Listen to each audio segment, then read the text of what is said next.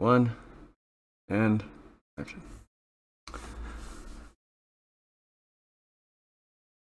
Yo, what is good, Yo. What's up? everyone? Uh, welcome to the Extra Creddy Podcast. Uh, you know, I'm Dawson. I got my boys uh, Eric Pottsea. I got Dylan. Dylan with me on the way. Dylan. Uh, Dylan. Dylan on the way. Dylan. Um, yeah, we're here with the uh, number one collegiate podcast in North America. Uh, psych, but I mean, I'll call it that as long as I can. The number one college Call of Duty podcast in North America. I don't know. I might be competing with someone else though. Body shot. Number one in Canada. Number one Oh, in number one in Canada. Canada. Number one in Canada. We can claim that already. Number one by first and best. But Yeah, and we're, sexiest. fir- we're first and last in Canada already. Honestly.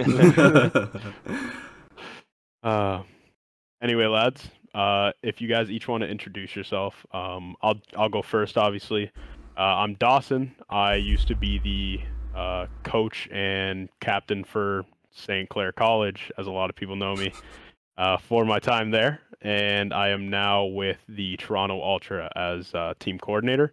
Uh, moved on from St. Clair, and uh, my boy Zarin over there representing still, and uh, they still fighting. Still a top eight team over there for sure. Love to see it. yeah, um, I'll go. Uh, I'm Eric. Uh, you can call me Pottsea, Pottsea underscore on Twitter. Um, I currently am the uh, Boston Breach Academy analyst. I was also their analyst last season, uh, so get, getting the season kicked off already. Uh, I am also the co uh, co-founder with Shady of Western Esports COD. That's the Call of Duty team at Western University in Canada. I am an alumni of Western University, but we couldn't get things started until after I moved on. So I'm coach, team manager, uh, graphics designer, social media manager, wearer of like a million hats with uh, Western Esports. And uh, yeah. I am Dylan. Uh, I'm the founder. Uh, originally, I founded Call of Duty at the University of Windsor. Uh, started through the esports club.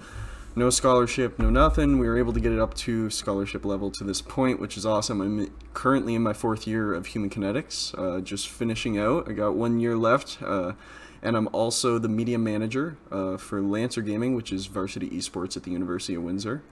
Um, able to take on a role there, which was super awesome, and also continue to support the esports club in Call of Duty by being a team manager and administrator there. And uh, just happy to be here with three great guys to run a podcast. Hell yeah, brother. Uh, well, you know what? We all did our intros. Let's kick it off the ground Let's and uh, get this going. You know, here today with me and with uh, Eric and Dylan, we got none other than Jacen, son of Paint, the collegiate relations coordinator at eFuse. I'm gonna hit you with your full title, my man. Uh, he is also the co-founder of uh, College COD. Uh, back in the day, you know, he's he's uh, one of the guys that got this thing up and running off the ground. If you want to introduce yourself a little bit as well and uh, tell us about your past, your present, and uh, tell everyone what you're about. Yeah, thanks for having me on. I mean, uh, long, long, uh, so, somewhat long history of doing stuff in collegiate esports. Was a student at Liberty University. Started the esports program there alongside uh, Jaybird. Then he wanted to run a COD team at the school and realized there's no league for it. So we were just like, all right, sure, let's do it ourselves. We got this. Um, had no idea what we were doing or what we were getting into, but really jumped into it uh, feet first started uh, collecting more and more people along the way to help us out. Um, everyone from Heat to Marco to uh, Ron Wong, and uh, you know a whole bunch more along the way. Then last year, um, kind of realized, okay, we need to, we need we need some funding, we need some backing, um, we need some more resources to really keep this going with how with how massively it was growing, and of course also having you know money to you know have a salary would be nice too. Um, so we ended up selling the league to eFuse, uh, which has kind of been this up and coming company building out this tournament platform and streaming streaming resources, um, as well as they were running they running Warzone tournaments and various other collegiate leagues uh, that they've been they've been expanding like crazy over the last year. So joined them now, working full time for them. Moved up, I moved uh, moved up to Columbus. Uh, got a got a got a place here near the office. Um, and really just been grinding out running the season. Oh yeah, man.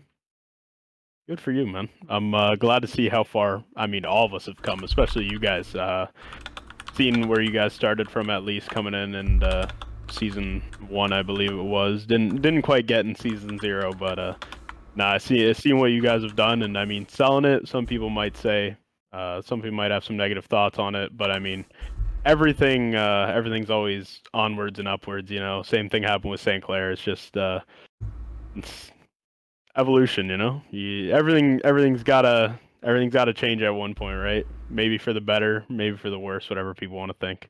I, Uh, I can't I can't speak more highly of eFuse. It's it's been uh, a phenomenal year to be honest. I mean, a lot of it's been rebuilding from the ground up.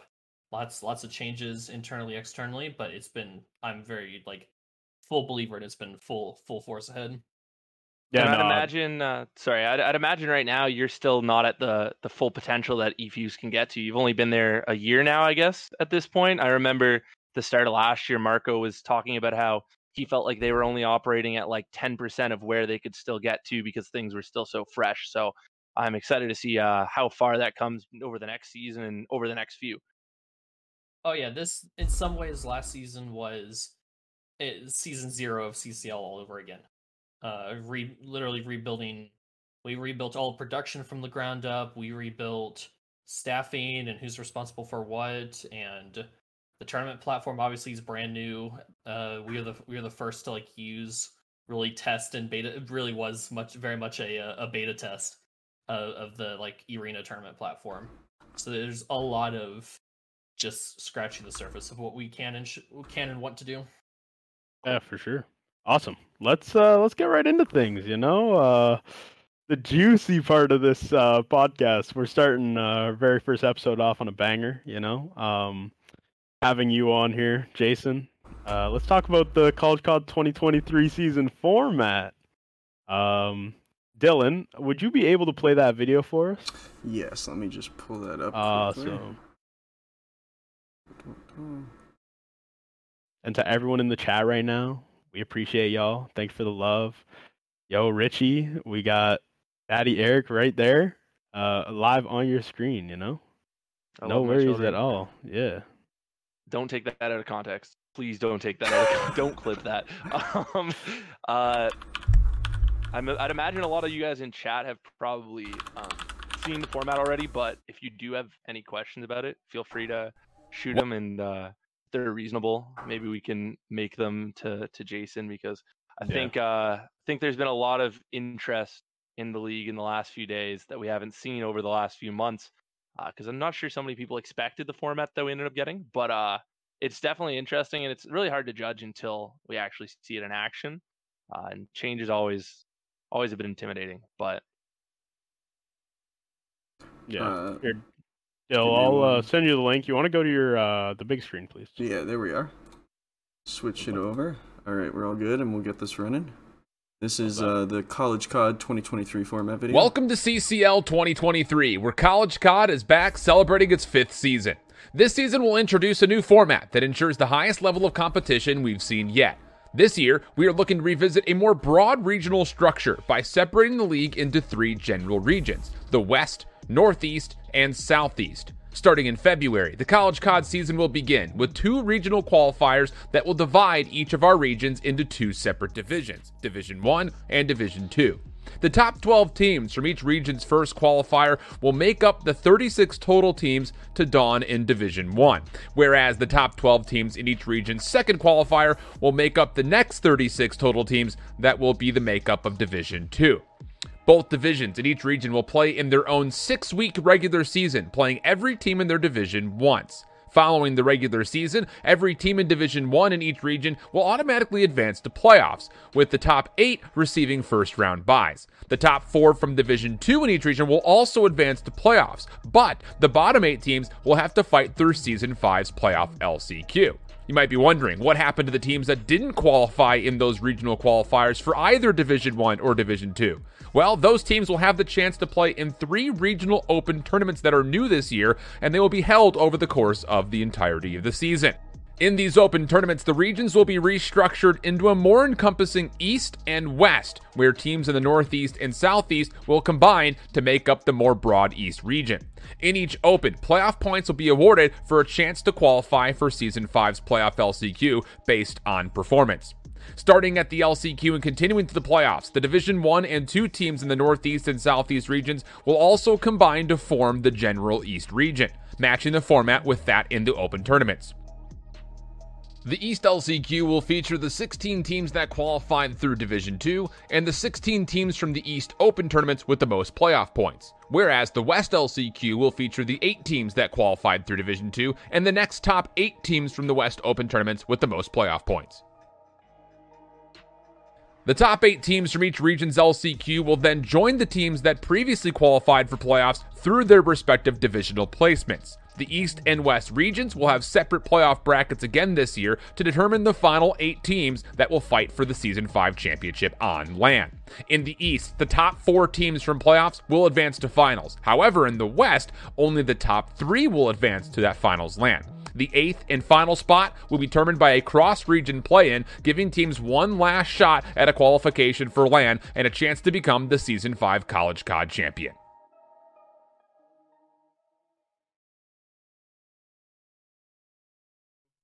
Hey everybody, this is Joe. Thank you for watching.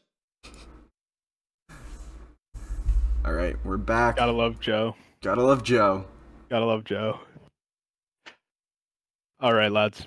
Uh, we watched the format video for uh, 2023. Um, let's start off with the question. Uh, Jacen, how'd you guys come to this format?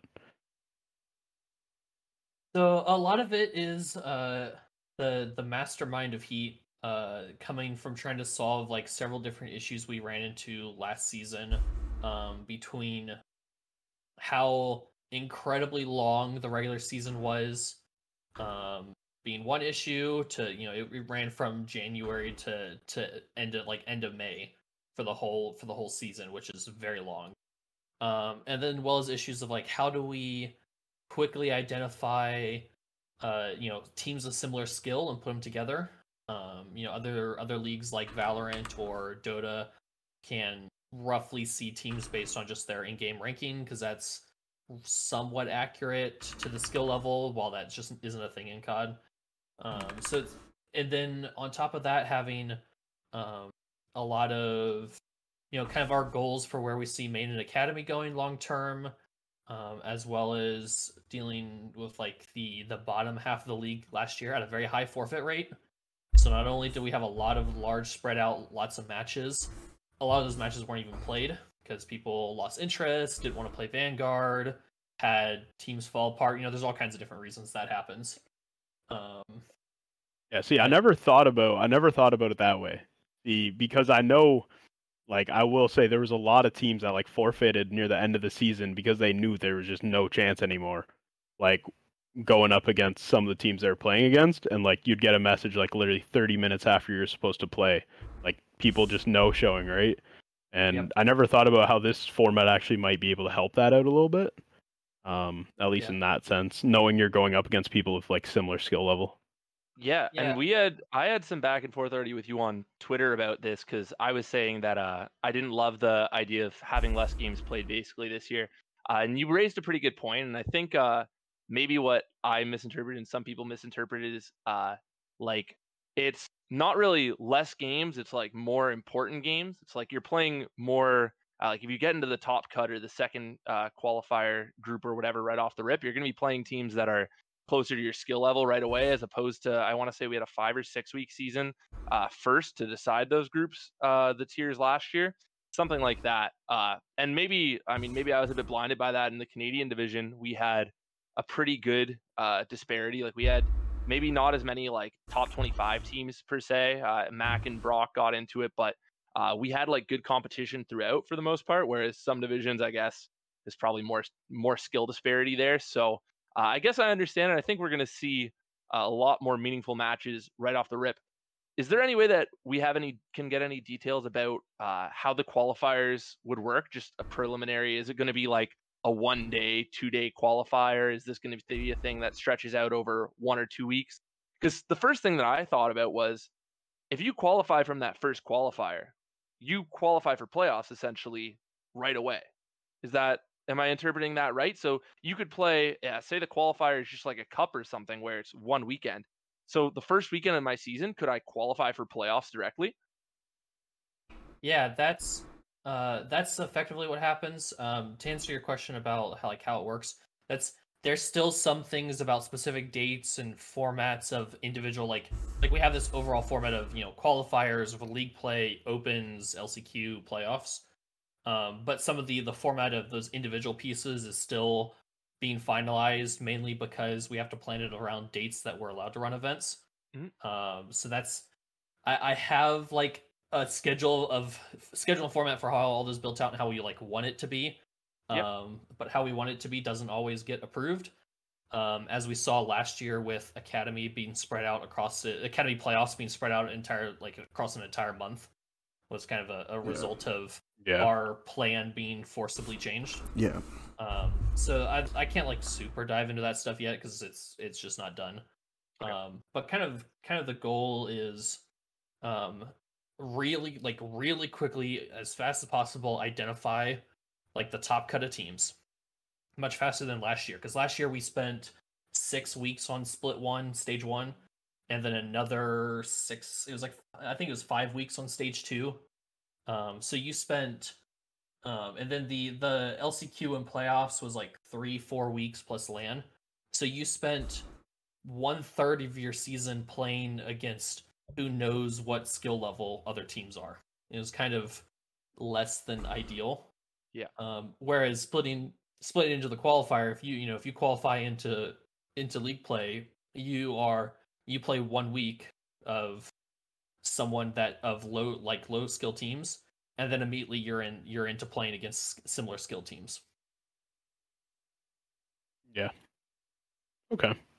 Um. So on that as well, uh, I wanted to say like, how does the matches compare to last year, so to say, like in terms of like how many a team is going to be playing now? Because if you're that top cut team at the beginning of the year, right? I know you say you don't have like uh like dates set, so to say, but like I know there was the issue brought up on Twitter where it's like we played too many matches and how much is that getting cut? Like, are teams technically like top tier teams? Are they going to be playing fifty percent less matches, twenty five percent less? Like, do you know what that number looks like? Um, So for the qualifiers, it depends on how many players play, right? The more the more teams there are, the more matches you play because it you know it's it's either a bracket or groups in a bracket or you know that kind of format, or it's it's almost similar to the launch opens format for these qualifiers.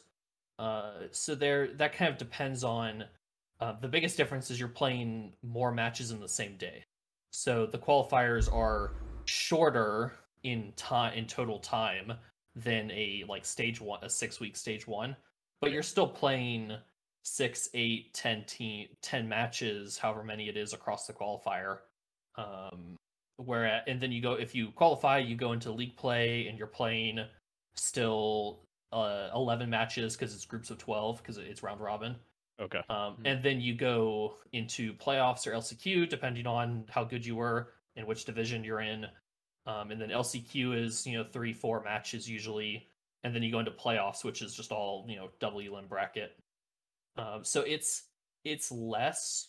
I, I think it's on average, it's only going to be like four, or five, like three, like three to five games less if you go the like division route um, but it's just a much shorter time span because the qualifiers take place over one week instead of a full well in our current ideal scenario um, instead of taking place over six weeks.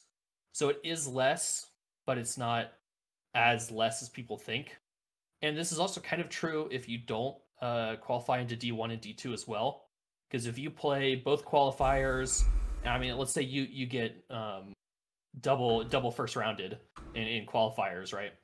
You you only play two games in, in in qualifier one, two games in qualifier two, and then you play the three regional the, the three open tournaments. Um, if you get double double uh, double first rounded in both in all three of those as well, that's ten games you played because six two each for the the opens. So that's ten games, and then you're done. Um, so if if you like literally just lose everything, it's definitely less matches than you would have played last year. Mhm. Um, but it's still not like, I mean, ten matches is still a like a decent amount of games. But still a good often, amount. if a team's going 0 and 10 in the regular season, they're unlikely to have continued playing matches anyways. Um, because I, I mean, I have like some of the stats from last season. Um, state tier three. If you remember last season, the groups we had stage stage one was you had four groups of just regional. Um, that's where the whole Florida state's not in Florida meme came from. It's because Florida had 13 teams Yeah. um, in, in the in the state. Then we shuffled those into similar skilled, so you had tier one through four in your region. Um, but tier tier three and four last year had over a twenty five percent forfeit rate. Jesus. Um, and that's now tier four. It's technically lower than that because we removed all the teams that fully forfeited after after stage one before going into stage two, which is why tier four and basically every region was only like six or seven teams because a bunch of teams had forfeited. We had over 40 teams fully forfeit out across the entire season that just like fully backed out and said, "Okay, we're done. We're not playing anymore." So those those are the teams. Those a lot of those teams, not, not all of them. There are probably some of those teams that would have made it into a top cut um, if they had kept playing. But those those like bottom teams that play, lose a bunch, and then drop out because um, they don't want to play the rest. They don't. It doesn't matter to them if they go 0 and 10 or 0 and 20. They're kind of irrelevant either. Like they're not going to want to play either way. Um, so that, that's kind of like the they play less matches because we know that like they're going to be eliminated more quickly and be less likely to want to keep playing.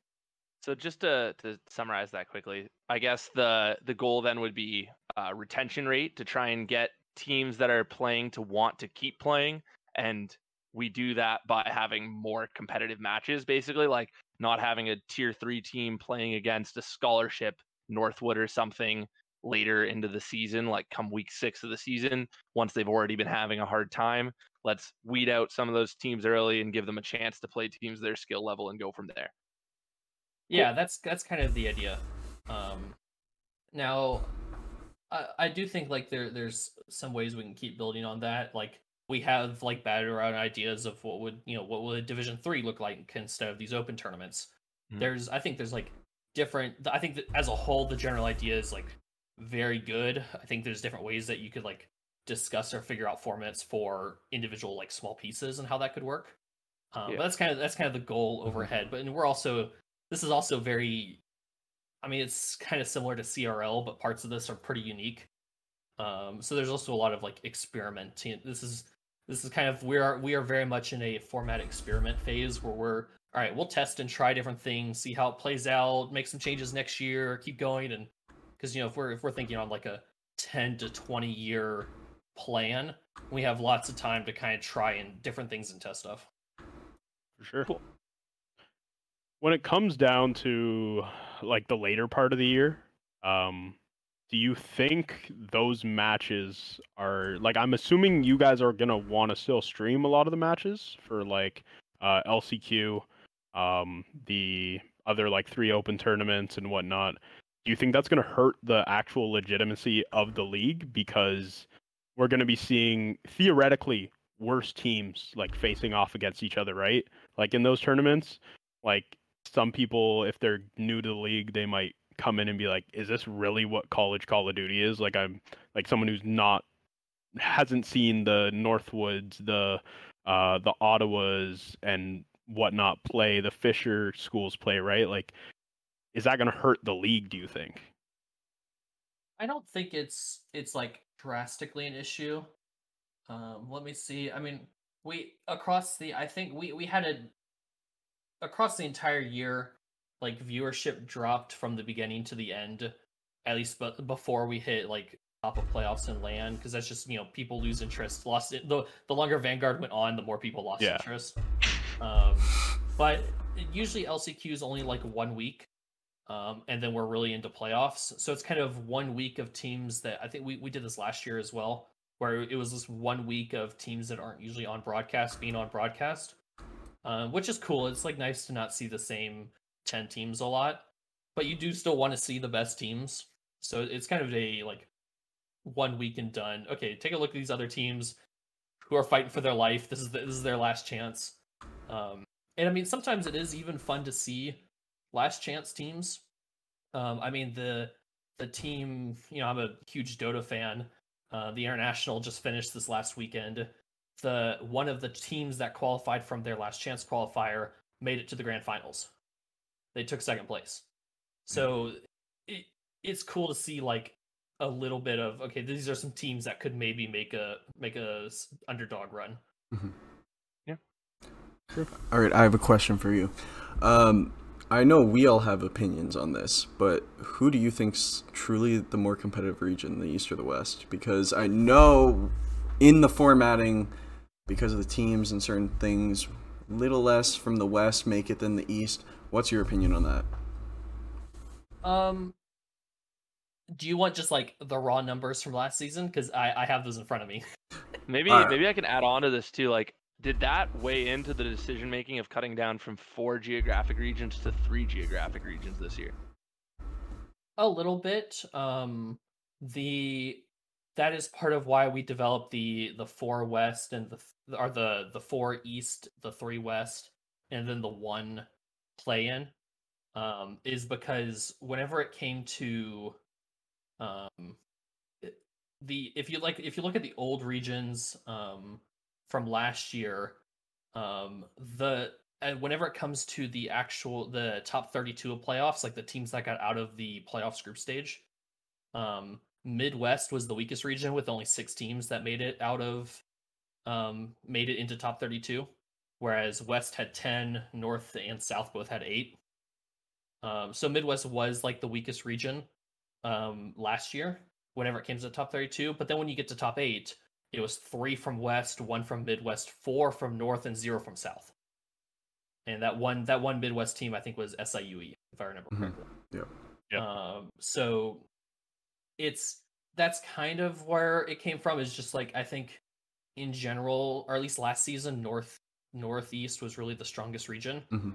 um, but I think it has more to do with geography, um, where if if you look at the map of teams from last year, it's all Northeast is just absurdly massive. If we if we were to try and It's really do concentrated. actual geographic like divisions, Mm-hmm. Northeast would have like a half the league in it it's absurdly un- uneven. So this was more of a okay. West is very spread out and very thin because it's just not where you know there's it's other than California. It's very low in population in a lot of the west in like Midwest areas. So this was kind of more of a um like geographical where our teams are than a a just entirely a who's good and who's bad decision. Right. It, our Midwest region didn't match any like traditional standard of Midwest last year um, because Midwest it was like from Minnesota to Iowa and then had like a handful of teams from like Louisiana and Arkansas. It's just a weird doesn't it's not really Midwest. Yeah. Yeah. Okay. Well, I'm gonna ask Dawson this and Pottsea. I want to know Oh, your God. opinion. What's the strongest division? In your honest opinion, going into this year.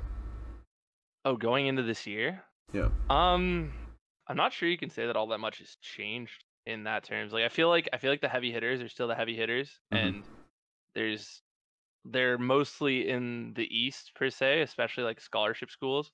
Yeah. I think what we have going for us, like just speaking on like the Northeast, um, when you speak like outside of the varsity programs, like the programs that are recruiting and, and have that sort of power, Mhm. I think one of the big indicators of like who's going to have a consistently good program and be able to string together four good players is population of your school a lot of the time.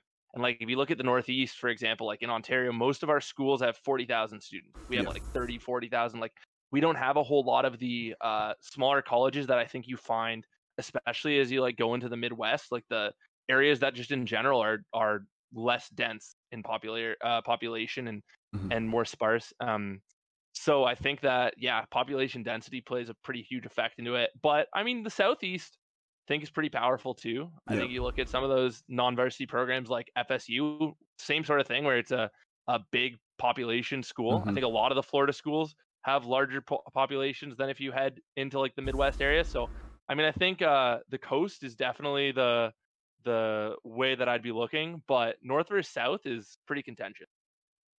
Yeah, uh, I got to go with uh, Eric on that one. Honestly, it's same thing I'd say. Like over here, we don't have a lot of like population dense schools. Like Yep.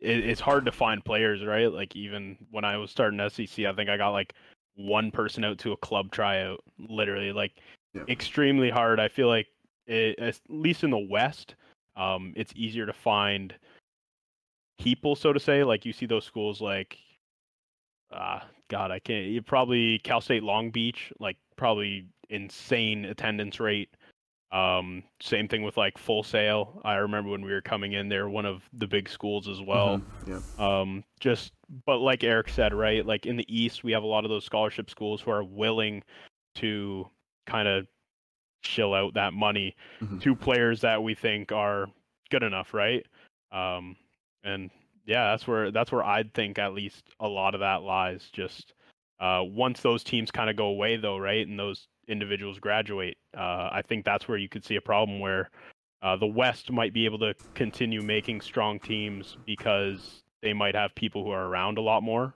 um whereas on the east right like you lose a big player like i know priestley on sc's gone this year um i believe brandon might be gone this year as well uh, I know they've been recruiting, but still, you just got to wonder who else is going to be coming up on that roster, right? Like, how is how are you going to fill those two's roles, and how are they going to play play afterwards, right? Like, Yep. brand new chem on that team. Yep.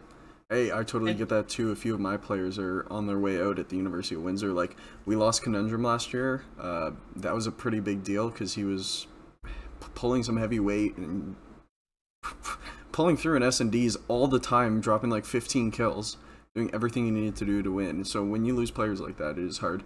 And what I've found, at least from our area, it's there's not a lot of COD players or not a lot of people who know about esports. Period and that's that's something that we're trying to change in Ontario and Canada. I think it's super super important at those schools that don't have scholarships to like have at least the the structure of like a, a club or something that's going to keep the program going when the players are gone. Yep. Because you see schools like Humber that like went from like a top CCL team for years Yep. to just not existing simply Yep. because you don't have the players anymore. And it might not just be that they're not on campus; it's just like how you find the players. And a lot of the time, as a non-varsity program, you got to be out there reaching out there seeking like we did like a clubs week this year and for the first time we had our cod team involved in the club like my contact was given on everything and we got 20 plus signups just from that we had six kids come out last year so like Yeah, that's campus awesome. presence is is pretty massive for some mm-hmm. of those things and it comes down to just like club involvement and all that Yeah, and with the transition from COVID, like now we actually have the opportunity to do things on campus. Like I know at St. Clair they just opened up the Esports Nexus. That's super awesome. And at the University of Windsor, we're opening up our um, esports venue uh, in the next month or two. So that's exciting as well. And hopefully one day Western will have something cool like that. One day. yeah But we'll uh, yeah, things are changing, which is good. And that's Jacen? kind of kind of the nature of collegiate as well. When you compare like some of the differences between college esports and college sports, like like if you think of like D one schools, you know, I don't know, pull a name out of the hat. Like Ohio State's always going to be relevant in football because Mhm. as their stars leave, they recruit new ones. Yep. It's you know it's a rotating door of talent. Where and that's kind of where like varsity schools are starting to go. You know, if Northwood someone graduates, they'll bring in someone new Mhm. who's going to be similar skilled level.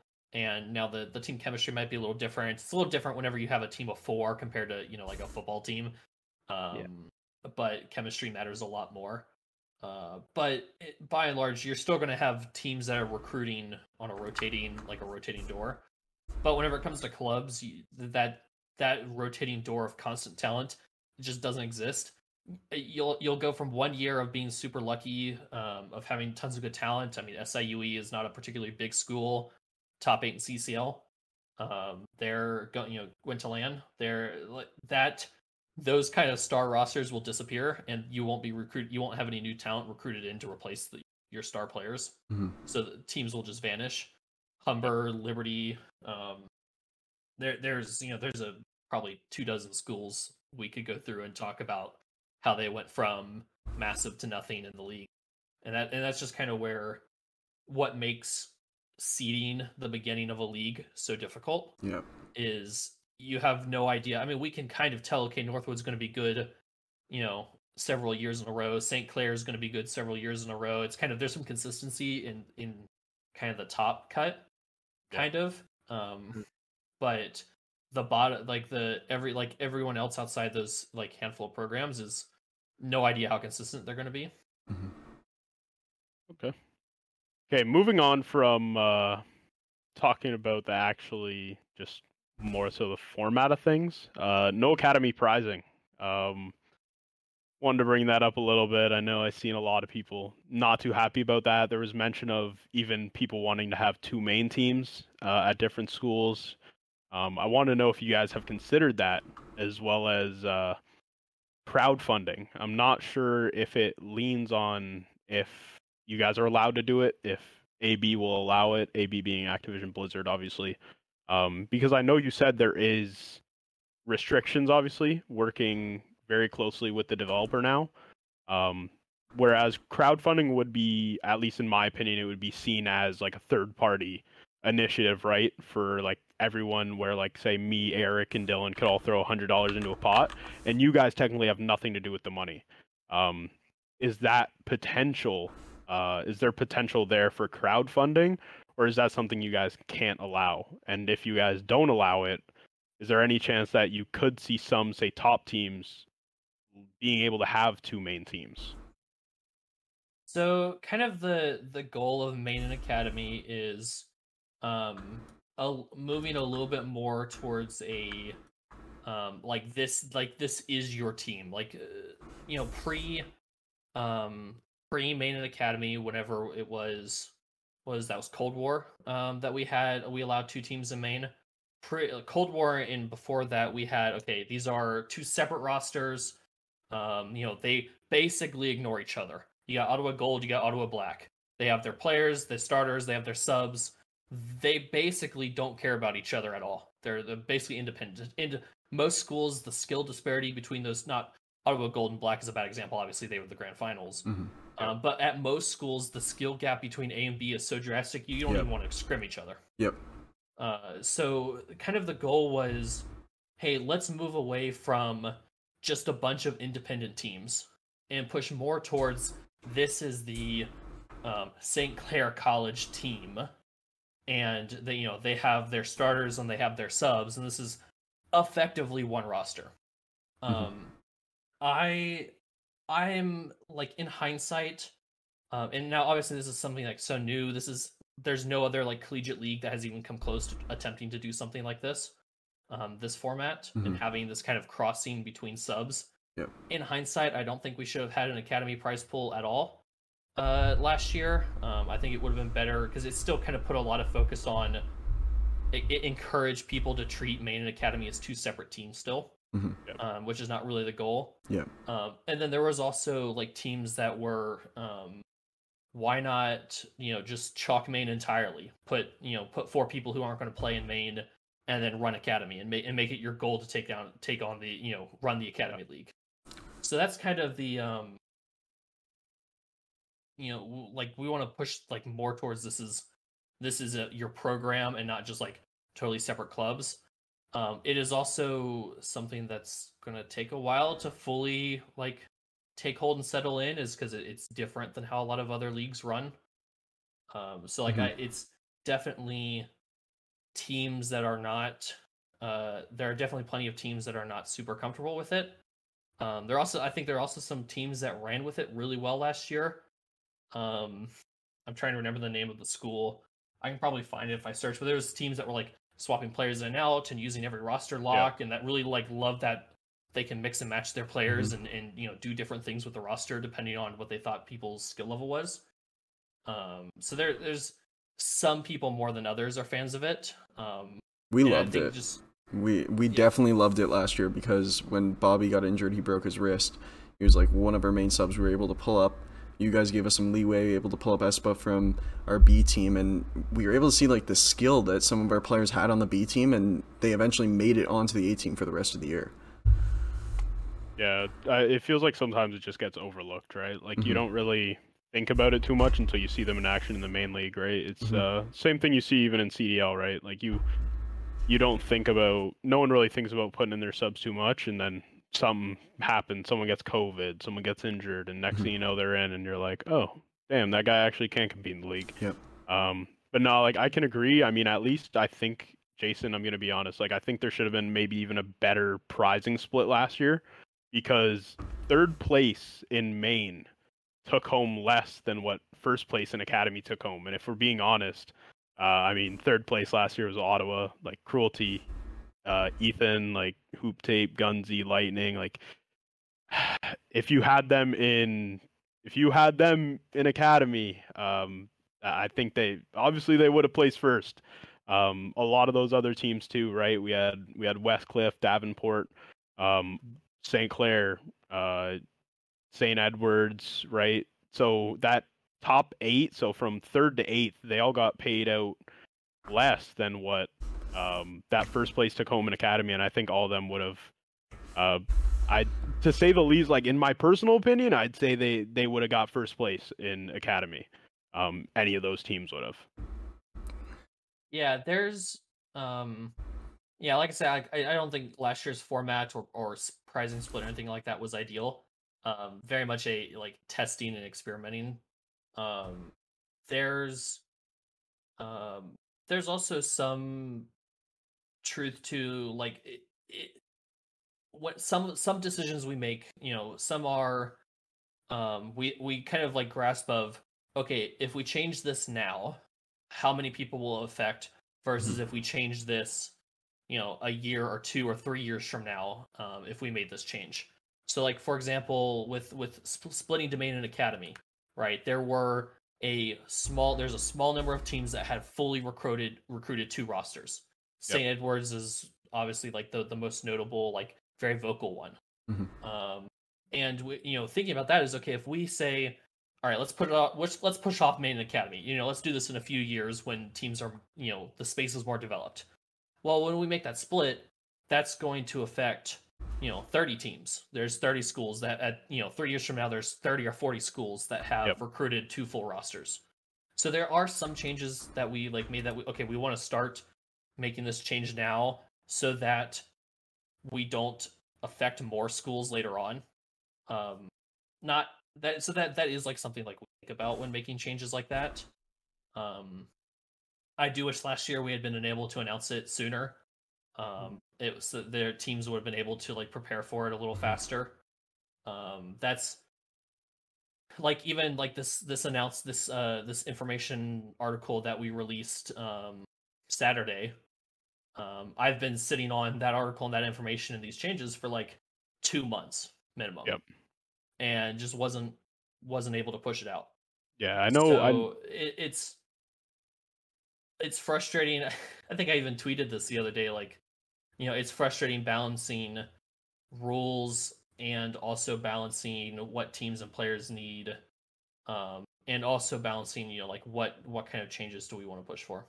Jacen, that's why I got your tweet right here, my brother.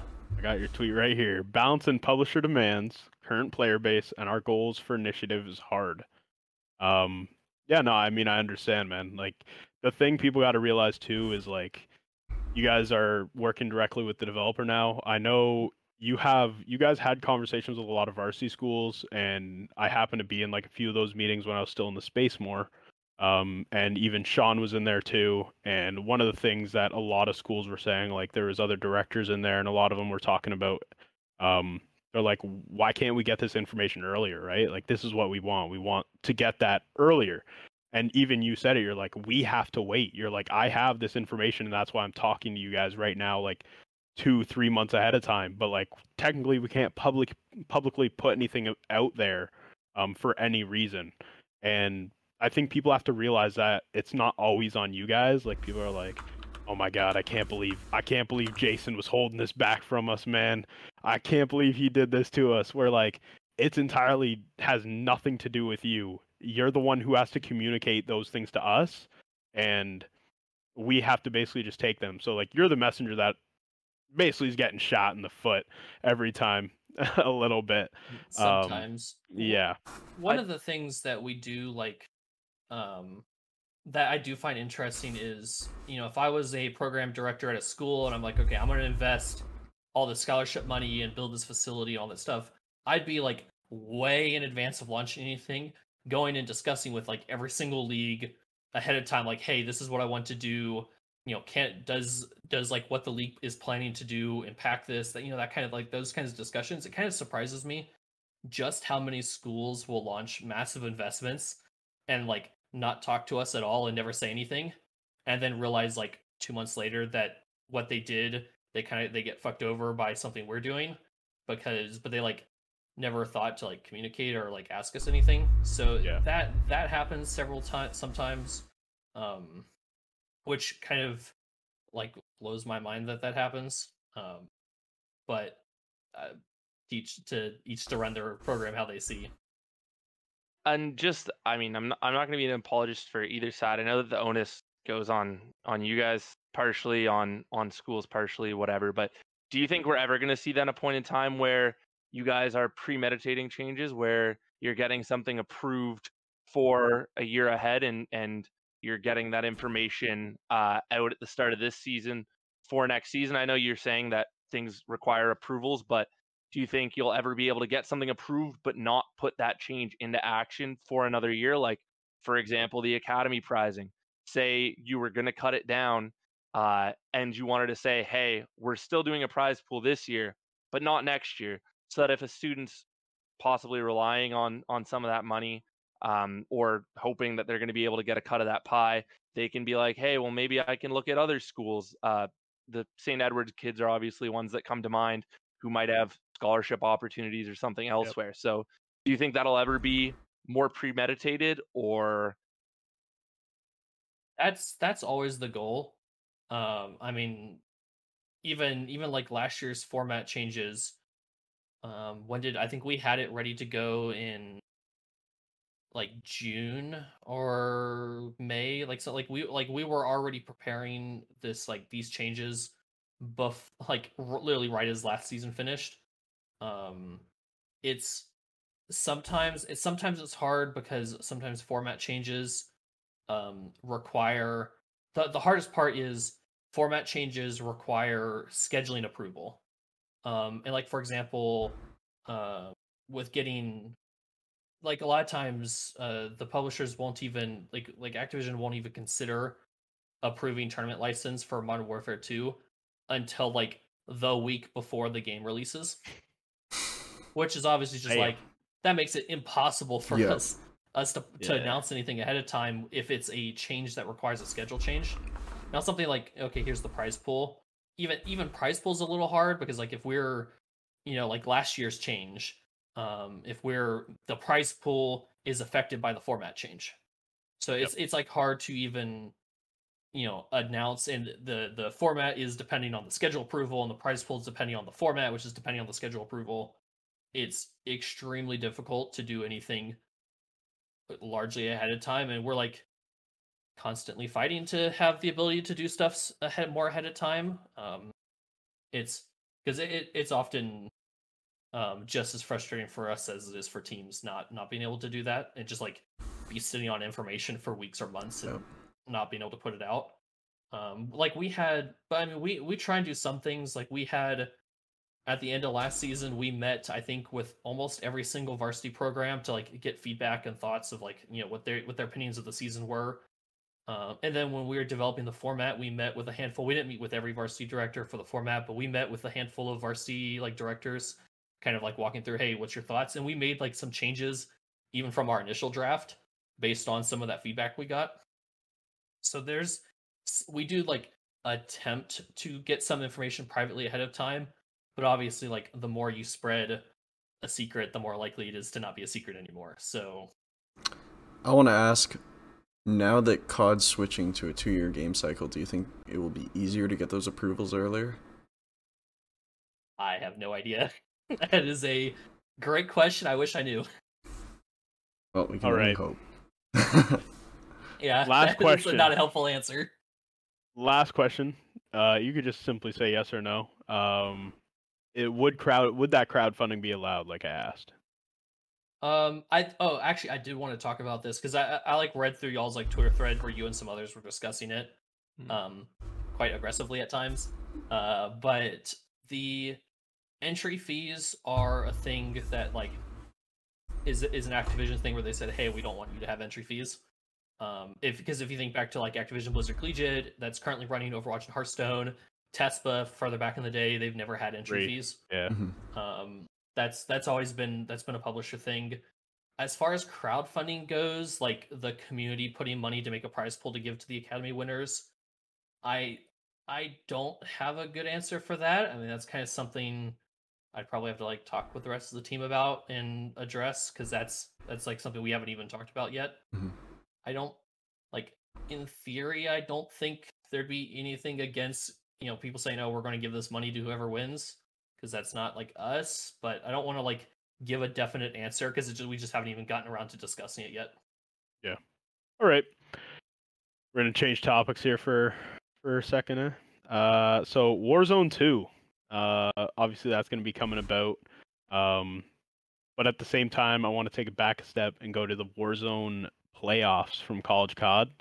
Uh, Queens University from Canada. You know, us Canadian schools and our problems we have up here. Uh, were they cheating? So obviously we didn't, you know, we didn't take any action. We didn't convict anyone. Um, so you know, if, if we had, there'd be a whole acts of the admin post detailing what happened and penalties and things like that.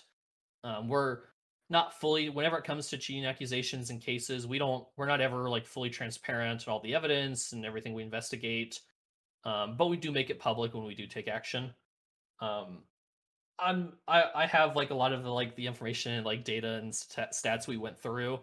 Um, I'm not gonna like fully deep dive into that because we'd be here for hours. Um, Yeah. the the biggest thing I'll like dive into addressing that. I think I talked some about it on like social media uh, whenever it was going down. Um, the the cheating accusation to rehash for anyone who isn't familiar or is forgetful. Um, the cheating accusation came from the tracker data, one of the odd tracker, one of the public the one of the public matches APIs. And it was basically okay, they have a whole bunch of really low KD lobbies back to back, which seems seems like they were doing something to manipulate their matchmaking. Yep. We have Um, it pulled is up it right now. Actually, we had it pulled up. It Yeah, was, so if uh, you want to show that. Yep, yep, we have it up here now.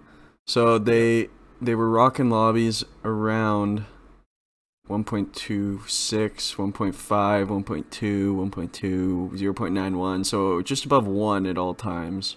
Like a one point, probably like 17 average. I thought it was honestly. lower than that.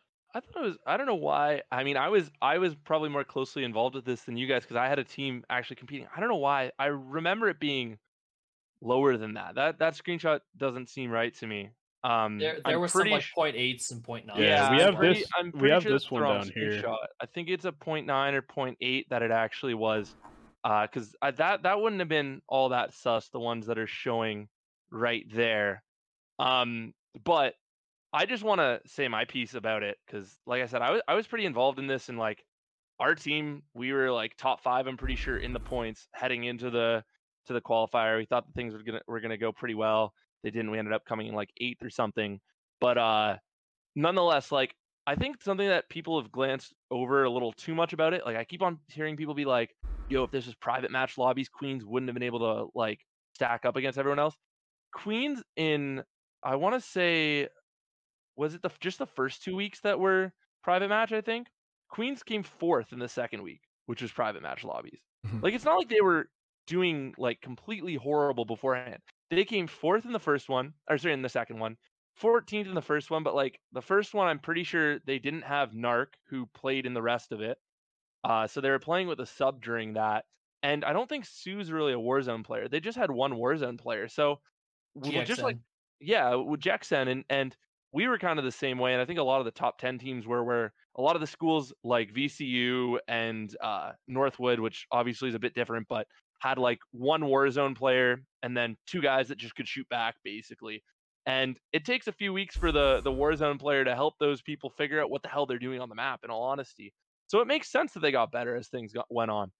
That's not to say that it's not sus. Don't get me wrong. Like those lobbies, sus. But the fact that there was a background check into it and they were showing geolocation and all that, there's nothing that we can be like definitive. Like, wow, you must have been cheating. Like, it, how shitty would it be to disqualify someone just to find out that oh well they just got lobby luck one day. That's not to say it doesn't sound ridiculous because I get that the point nine it's that's that's a lot.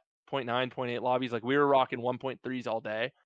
Uh, and the week that we won, I think we were rocking 1.3s. But like, I, I just think there was no way to give a definitive ruling to be like, hey, Queens is cheating. And so you kind of just got to So- let up at some point.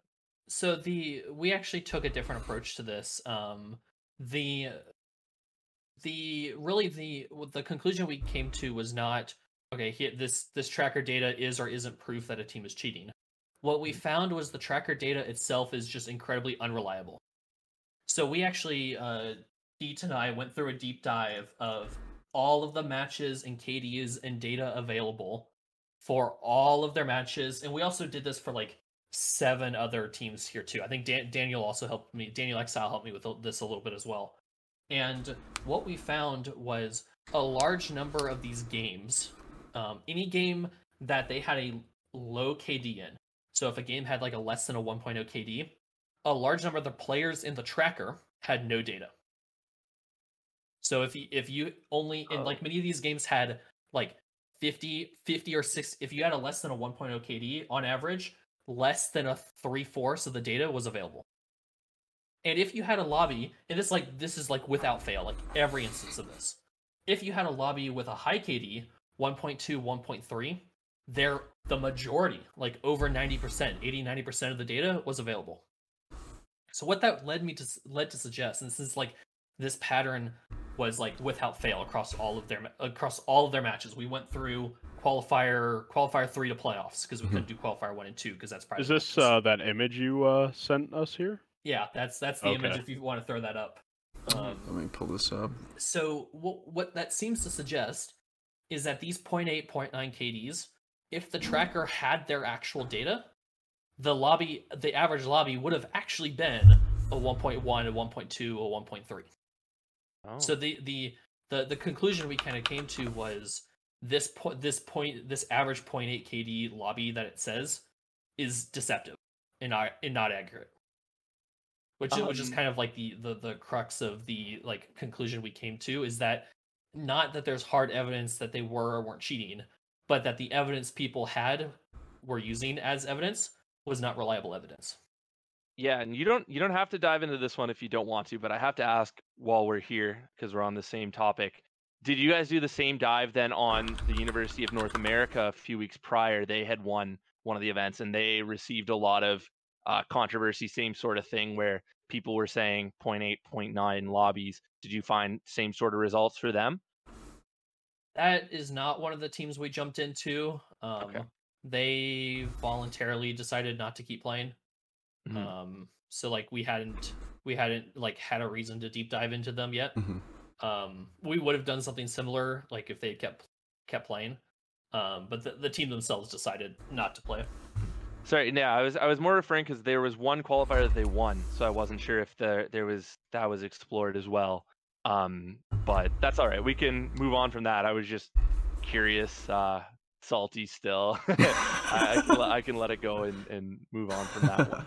Yeah, and, th- and that's like you know one they they had one qualifier they won. You know one one Mhm. instance of something unusual is is not enough to like to take action on. Yeah. Um, uh, uh, usually the biggest thing when it comes to cheating cases or accusations is a pattern. Uh, is really what for, because it is very hard to convict off of like one instance. So obviously Yeah. that that's a little that's a lot harder to um to to dive into.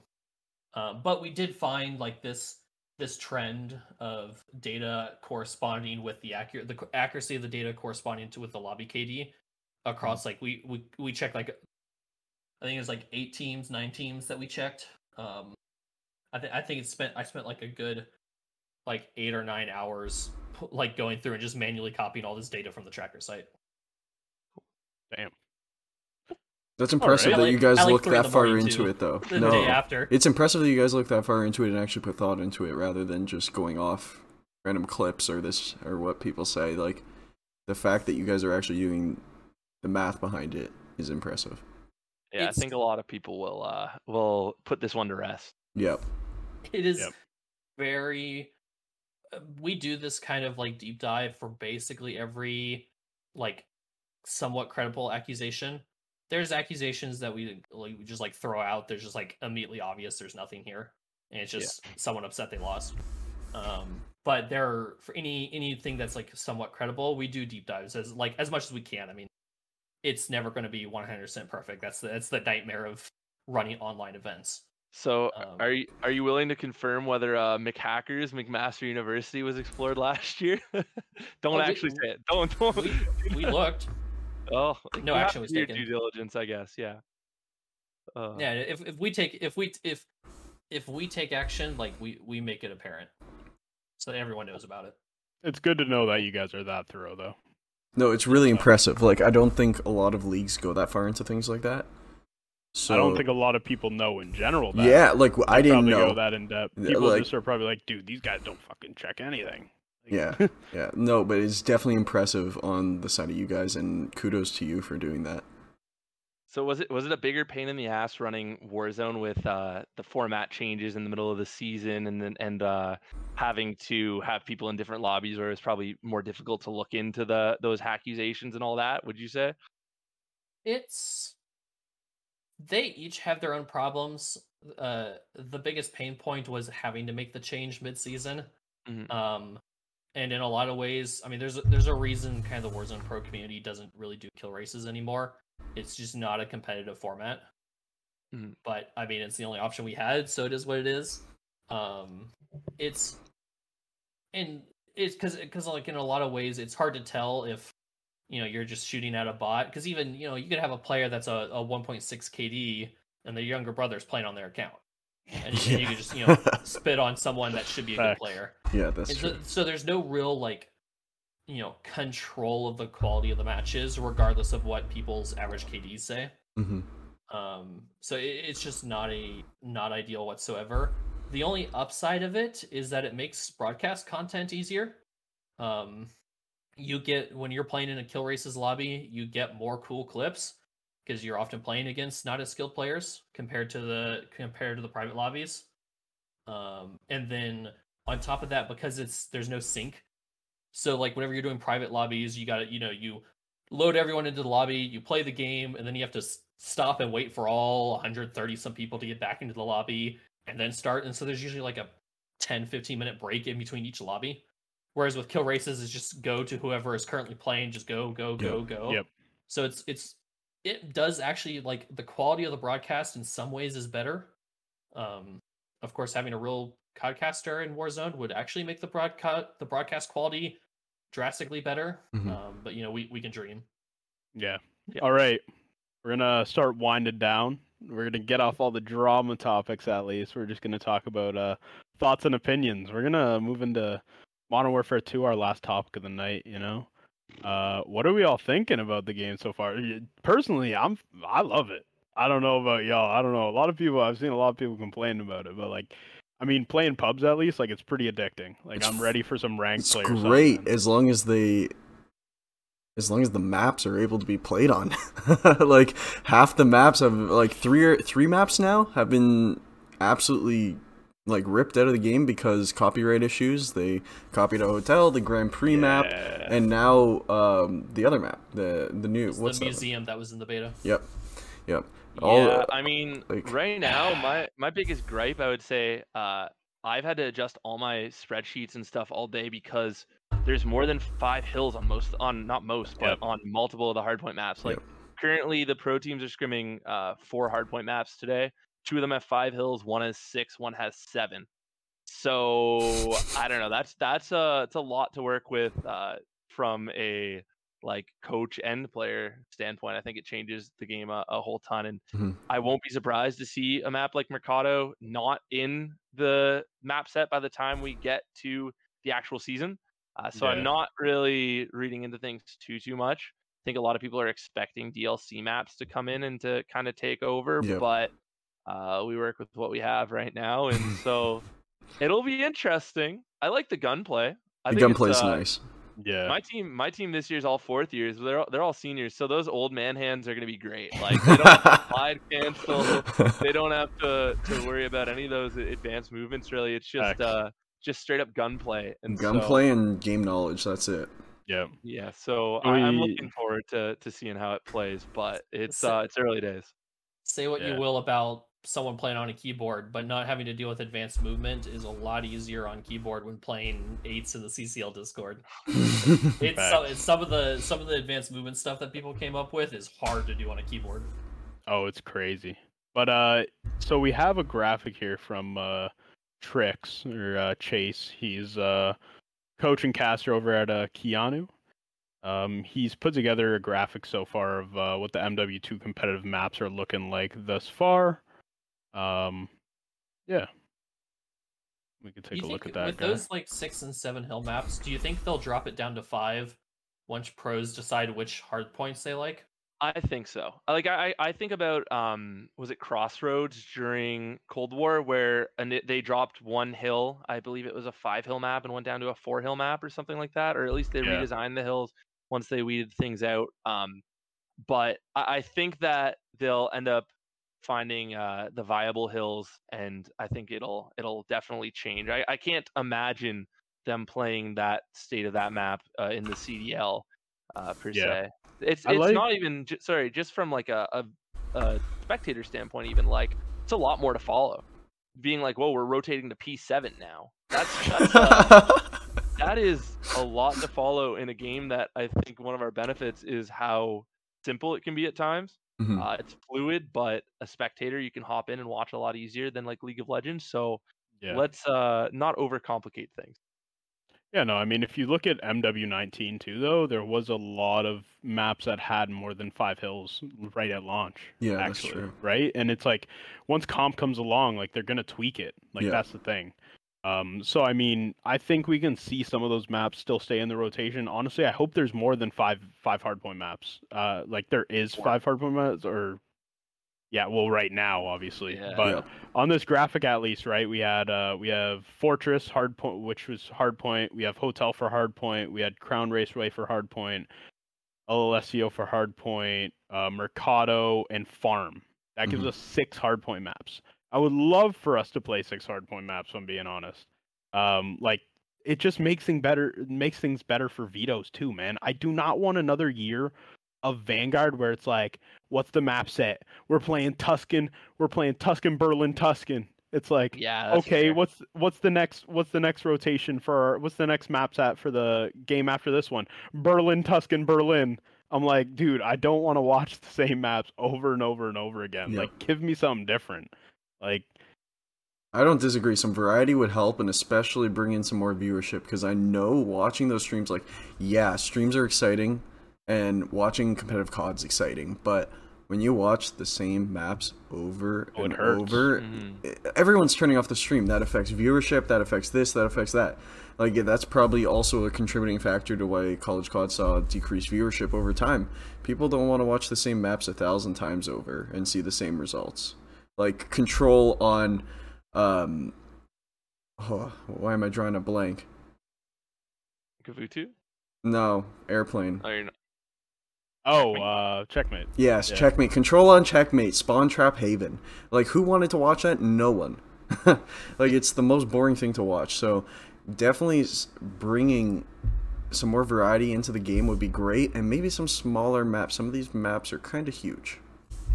Yeah, facts. That's kind of why I like Mercado. It's like it's a smaller like uh, map based off like uh, a Mexican kind of like Mhm. marketplace. Yeah. and I think it kind of works really well. I mean, I played S and D on the map as well, like in a three v three, and it's like, I mean, I think it flows well at least in that sense. Um, I kind of like a lot of the maps, so I will say, like, I feel like we're kind of getting back to traditional three lane maps. Like, even if you look at like uh, the border crossing map, like it, it, as bad as people say it is, like you have you have three lanes to go down until you really like uh, at least in each of the spawns, like you have three ways to go, and then you get to the middle of the map Um, right dead center in the middle is a bus on each side that blocks off that middle lane, and you can either go left or right. Um, and you can also use those tunnels on the left uh, or right, depending on what side you're on, and kind of uh, try and make your way up the side into the middle or spawn. So it's like, I think they're tr- the the map layouts they seem bad, but uh, or maybe even the map design seem bad, but the actual layout itself from like an Mhm. eagle's view, like I I think they're getting better. Like they're it's better than Bocage at least. Um, less ma- uh, less windows this year, less doors. Like I'm not everywhere I'm going, I'm not turning and bashing in a door, like and getting my ankle snapped when I'm trying to run around the map. It's it's nice in that comparison, Yeah. I'd say. And I, Maybe a sorry. You, no, you go, Eric. All you. I was I was gonna give a segue out of this. So um, just a little bit of a segue. Do we think that with the map layout and then also uh, the lack of advanced movement, more of like a smooth gunplay type game, do we think that uh, the CCL league that has a pretty big disparity, do you think that skill gap's gone up or gone down? Like, do we think that there's going to be closer matches, or do we think that um, the top from the bottom is going to be separated even more with the type of game that we're playing? Anyone want to take that one first? That's a hard question. Um, I think I, I'm not sure like if I have a strong opinion on if it will or won't be similar. Mm. Um, I think it the gameplay will be different because especially how much of an impact sound makes right now. Mhm. Um, because you're not going to. It's much harder to just eagle chow, you know, you know, style on someone with your movement whenever you know you they can hear everything happening Yeah. so and you don't have those like movement options anymore so i think like it may not necessarily come down to oh this team is better than this team but because or you know these teams are closer together because of you know the, the difference in mechanics but it's going to become more of a which teams adapt better to a relatively slower gameplay style. Mhm. because it does it does and i feel i have a feeling it's going to end up playing slightly more similar to more tactical shooters. Yeah, and not not quite the like Counter Strike or Rainbow Six slow like play styles, but it's going to be slower than like Cold War or uh even you know like uh Black Ops Four.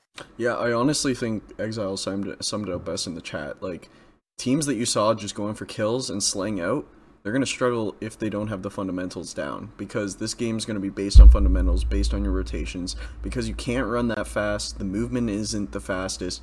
So you really got to make sure you're locking down those hills, get hitting those rotations, doing everything you need to do. So we might see those teams who kind of lack those fundamentals, lack those understanding of the game, sh- struggle this year or have some trouble getting started off. yeah. Yeah. I think at the end of the day, it's it's always going to be like it's it's the CCL where like the top teams are going to be the top teams, Yeah. and then I think the middle tier is probably where you see uh, some of those changes more so. Where Mhm. there's teams like uh, wrapping into to Canada, like Fanshawe last year, I found was a team that maybe didn't have the uh, like most talented roster, but they won games because they were like so fundamentally sound. Like Yep. they thought the game through really well as a team, and I could see a team like that doing really well in the CCL if Mhm. they uh if they just play as a unit more so. So uh yeah, I think that's a, a really good point by by Daniel there. Yep, I agree. Yeah. I think yeah, I think uh, how they adjust the headshot multiplier is going to make a difference too.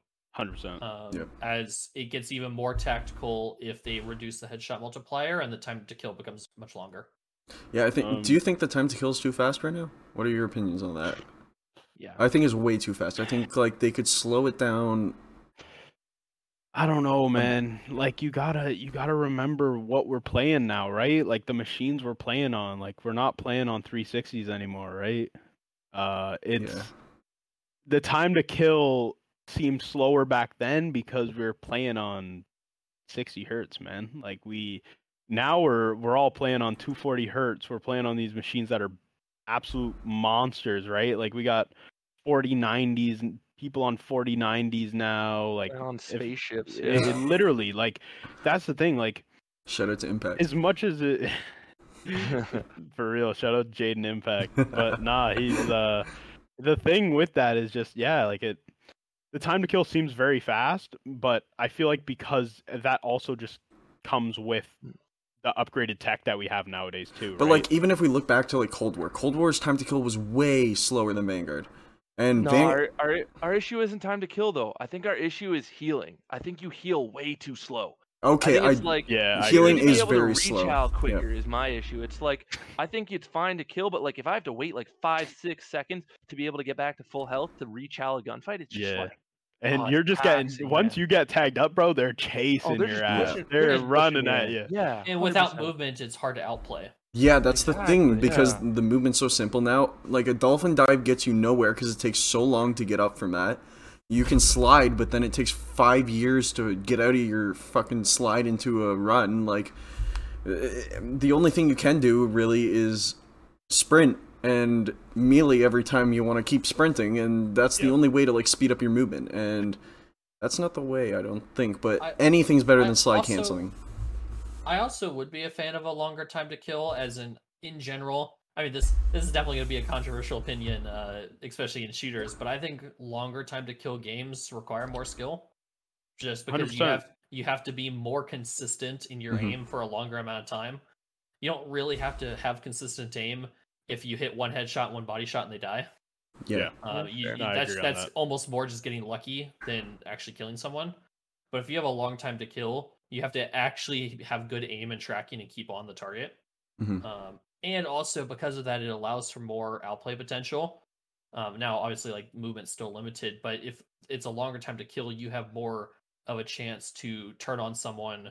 Um, you know, mess up their aim, dodge, get behind cover, etc. There's a lot more. You have you have more options when you're not getting two bulleted. Yeah. So I'm gonna segue from all that now, and I'm gonna go. Uh, we're gonna go into uh, talking about the uh, MW2 launch open. Uh, we can kind of talk about. Well, I'm gonna talk about a little bit. Uh, what Daniel was saying as well, like uh, teams that are trying to kill a lot more and just slay out and kind of not use their brain. Bump their KDs, not, bump yeah, their not stats. about uh, the fundamentals of things are the teams that are going to suffer, right? Um, we have a few clips here as well, but one of the things I seen like in the MW2 uh, launch uh, launch party that the College COD hosted, we had like uh, Red Chase. He was absolutely gunning uh, this past weekend. Eh, at least this first map I'm watching, I'm like, damn, they're up 100 points. This man's already got like 28, I think it was.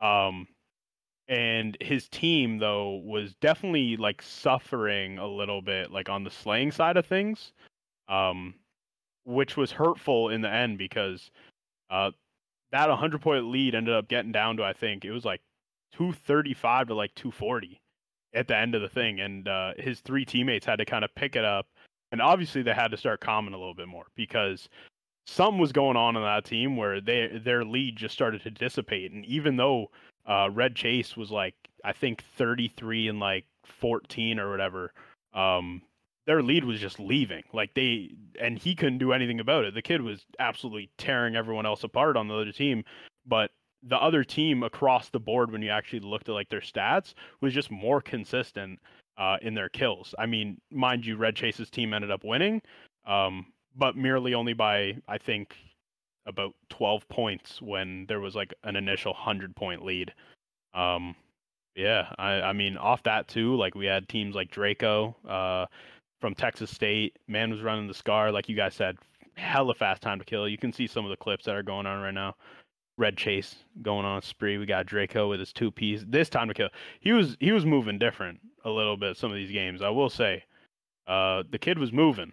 Uh, he was playing with Red Chase. His first game with him, he went 46 and 16. Like, uh, Wait, yeah, man. Me, sorry, correct me if I'm wrong here, Paint, but that duo also won the 2v2 tournament that you guys hosted, right? Yeah, was, Red- was that Red- Draco and Red Chase? or- Red Chase and Draco were nasty the entire day. Yeah. They they won most of the uh eights that they were playing that they were together on, and they also won the two v two. And it just the two v two was not close. They they steamrolled the entire bracket. Yeah, I mean it's it's early game. I still think uh like Gunny obviously is going to reign supreme at the start of the game when you're still figuring out the maps, but I think uh some experienced players in the CCL who've obviously been in those situations before and just obviously have a, an overall pretty high game sense. Uh, that's going to go a pretty long way. Like uh, coming up now, we have the the launch open. That's going to be the the first event of the MW2 season, where we have uh, teams formally pl- formally playing under their schools. Yeah. Uh, and I think you're going to see a, a lot of those teams that uh, have the the veterans on their team, but also have a, a good balance of gunny are gonna gonna reign supreme for sure. Yeah, no. Shout out to, to honorable mention to uh, Ryuga uh, from Rutgers. He uh, he was playing pretty well throughout that tournament too. Uh, the man was going on some sprees. This man's I've moving. seen that, bro. In in 2021, uh, when I was still in with College COD, like he, I seen that kid look for eights all the time in the CCL Discord. Grinder. So uh, p- props to him as well. I mean, that's the thing though. I mean, he's looking good on this game at least. Like he's got movement. Um, even though it's a game that is really dependent on gun skill, I'd say uh, more so than anything. And yeah, he just fluid movement over everything, which is good. Correct me if I'm wrong. Non-varsity program, I think too, right? He goes to to Yeah. Rutgers. Pretty sure they yeah. were one of the top ranked, at least, uh, of the non-varsities last year. So uh, Mhm. shout out Rutgers, I guess.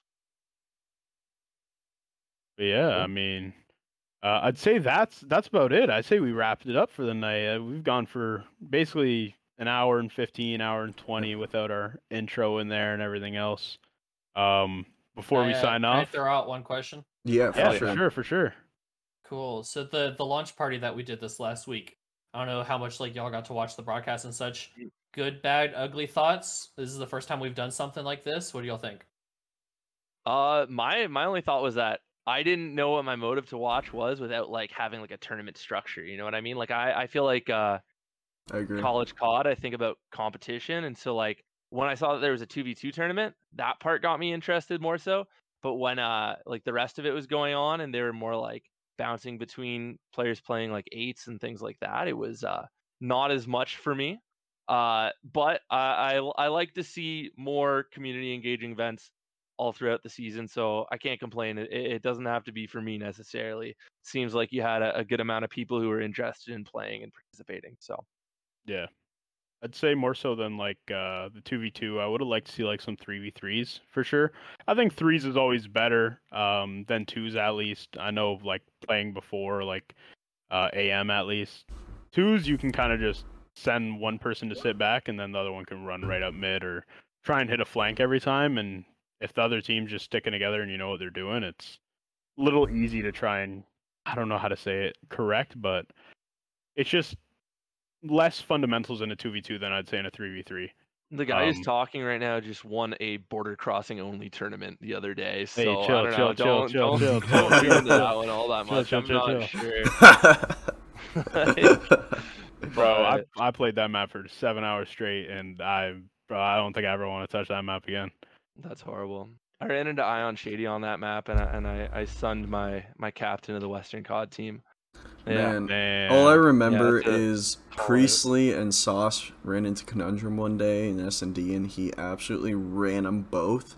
He, no he, free he gas, sent man. he Stop sent the gassing up your screen. program. Nah, I'm gonna continue to gas up I'm this kid. Gonna you. He's he's going to hey, he's gonna go into he's gonna try and play um, play some uh, AMs this year. See how it turns out for him. But always gonna guess that kid. He's volunteering his time to coach our team, so greatly appreciate that. hundred percent. But nah, I think uh, launch open though. I think it's a good idea for sure. I Mhm. like it. I like seeing just random teams of guys kind of just thrown together and seeing how they play with other individuals. Like, I mean, it's a kind of a testament to your skill, right? Like, I Yep. mean, even though it's early in the game, like if you can consistently be above those leaderboards playing against just about anyone, um, that's what matters in my opinion. I agree. Uh, but yeah, Cool. with Yeah. that being said, it's been a it's been a night. It's been a long night. Uh, before we sign off, I'll let every one of you guys say your piece, uh, say thank you. But to everyone in the chat, uh, to our all of our followers, I believe we got. Let's see what we got here. We got 24 followers off our first podcast. Really Uh, appreciate. like, yeah, really appreciate all you guys following. Um, we're gonna follow this uh, MW2 launch bracket, open bracket this weekend, um, and we'll see how that goes. We can talk about that next week more in depth and uh, the players that kind of who showed up and who didn't. And if you guys didn't know, actually, as well, then Dylan, if you want to just pull it up, we'll plug it in the chat as well. yeah. College COD registration is open. Kids, go and register for the season. Come on, go play. Go play in the main league. Go get your money. And uh, that's all for me tonight, boys. Uh, if y'all want to say your piece, and we'll head out. Yeah, I just want to say uh, thanks to all who came out for the first app. Uh, not every episode is going to be so structured and have so many questions or have such a a guest with uh, such an abundance of knowledge. A lot of the time, it's just going to be us shooting the shit, and so Yep. uh, we we will have some creative topics for the next couple of weeks, uh, especially having to hold us over until start of the actual season. So Mhm. that launch open will go a long way. I'd love to follow some of the CCL guys that are playing in challengers. That starts up in two weeks as well. Um, and then uh, a lot of Canadian centric things. Uh, I think we're talking about doing some tier lists and talking about the rankings and, and all that that we've been going through. So uh, just just keep coming back here and uh, appreciate everyone who who came out here and showed some love. All right, I'm gonna throw out one question because I promised a guy I'd ask him on stream. Uh, Jacen, what are your thoughts on gunfight tournaments this year? Uh, we were. I, I was wondering if this was going to get brought up. I want to do gunfight stuff. Um, it's really just a matter of figuring if we can figuring out if we can fit it into everything else that we're doing. Um, that was that was the name of the game last year. Was we had you know 80 things we wanted to do, and we only had the the manpower and time and energy and money to do 30 of them. So I I would love to. It's just a matter of figuring out if we can. All right, Sauce, there's your answer. Um, uh, I just want to thank everyone for coming out. Uh, it's been a trip with these two guys the past month or two, getting everything set up and ready to go for this night, and it's something special to be able to launch it and have such great success. So we appreciate everyone for coming out, and we hope you continue to tune in. If you haven't already, be sure to follow below, hit the notification bell for our next stream, and also follow our Twitter at Extra Creddy, and we will be. This podcast will be on Twitch. It will be on YouTube and all streaming platforms as well. Uh, so you're able to listen to it as you walk to class, as you zone out of a lecture, as you don't feel like scrimming, or as you eat. So please watch and support us and continue to support us because we appreciate it. And uh, we are just trying to bring some recognition to collegiate COD and uh, esports in Canada. So Oh yeah, we're gonna be on Spotify, baby. yes, Jacen. sir. Jacen, you're basically taking us out of here. I'll, I'll say a little bit after you're done, but uh, not much. Well, yeah, thank you for happen, uh, having me. Uh, don't listen to Dylan. Pay attention to your classes. Uh, you know, don't don't get kicked out of CCL for not paying attention. yes, no, please. School comes first. Unless you play Uh, Western this week. then school didn't hear. Yeah. All right, so, lads. Thank you. Yeah, thank you for having me. I enjoyed talking about like some of the stats and giving an like in depth look um into into things and reasoning and why. Um, it's definitely a complicated, uh, a lot of different complicated topics and subjects that's hard to hash out in Twitter comments. So Yeah. definitely love doing stuff like this. And we appreciate everything you do um, and what College COD does for the community to have a league that we can play COD in that is structured, that has support, and everything inclusive because we know with other leagues we've lacked that in the past and the transparency is always appreciated and we appreciate you coming on here and being able to explain your side of things and kind of letting everyone know what's going on in the in the background of the CCL. Yeah, doing doing our best. It's uh we've kind of hit the the size where it's impossible to like please every single person. Yeah. Every especially with so many different teams and schools and Mhm. regions and players, but doing doing our best to to service as many many players and bring broadcasts and cool formats and ideas and things to as many teams as we can. Oh yeah. One last thing. What's everyone's guess on how many teams are in the league, league this year? Main and academy together. Convoluted because like you just have to. Could you not just sign up for like the third qualifier and not the rest, or do you have to register at the start of the season and play all the way through? So register you can register at the start of the season and then opt into qualifier one or two one and two. Hmm. Um, but if you're late, you can still sign up for opens, the opens even after like that registration closes. Um, so it's comprehensively, I'm thinking something like 250 main, 90 to 100 academy. That, that's that's my that's my ballpark. I was gonna say 300 Uh, teams total. That was my guess. So was probably lowballing, so I'm probably like saying anything. 220 main, and I'd say like a good 60, 60 I ish ACAD. I don't think I was- ACAD's gonna be that much this year. Not to be harsh, but because there's no prize pool, a lot of players might try to make it to the main team, or schools might only roster a main team. But like Yeah. for us at the at the University of Windsor, we're gonna try obviously always put out a, another team, and an ACAD team's always great because you never want to exclude kids from being able to play the game they love. So yep, My total number is 247. I don't care about how many main or academy teams there is. 247 in total. That's it. That's all I got. That would be other less than- than last year. Really? Yeah, ah, was shit. Uh, two 277. 77. That's that's close, slightly more. We Dog. had 195 main, and then it was like 60 academy. So we, we were, if I remember correctly, yeah. let's hope I'm Western going- Canada represents a little more too this year. I'm going 278 just so I can one up Dawson. So Damn, sounds good. All right, lads. Uh, anyone who's watching, if you want to be a guest on Extra Creddy, uh, reach out to me, Dylan, or Eric. Uh, once again, thank you very much to uh, Son of Paint, Jacen, for coming on today. Uh, obviously, like Eric said, it's not going to be as structured, uh, but we had Jacen on here, and we got to make sure there's a little bit of structure for this man's life. Um, I love- or I love else my stats. He, yeah, he might, he might, he might kill us, honestly um, if if we start going rogue. But uh, hopefully everyone enjoyed the first episode. Uh, you'll be able to find us on all their streaming platforms after this. And uh, yeah, the rest of you guys have a wonderful friggin' night. Goodbye. See you guys. Have a good night.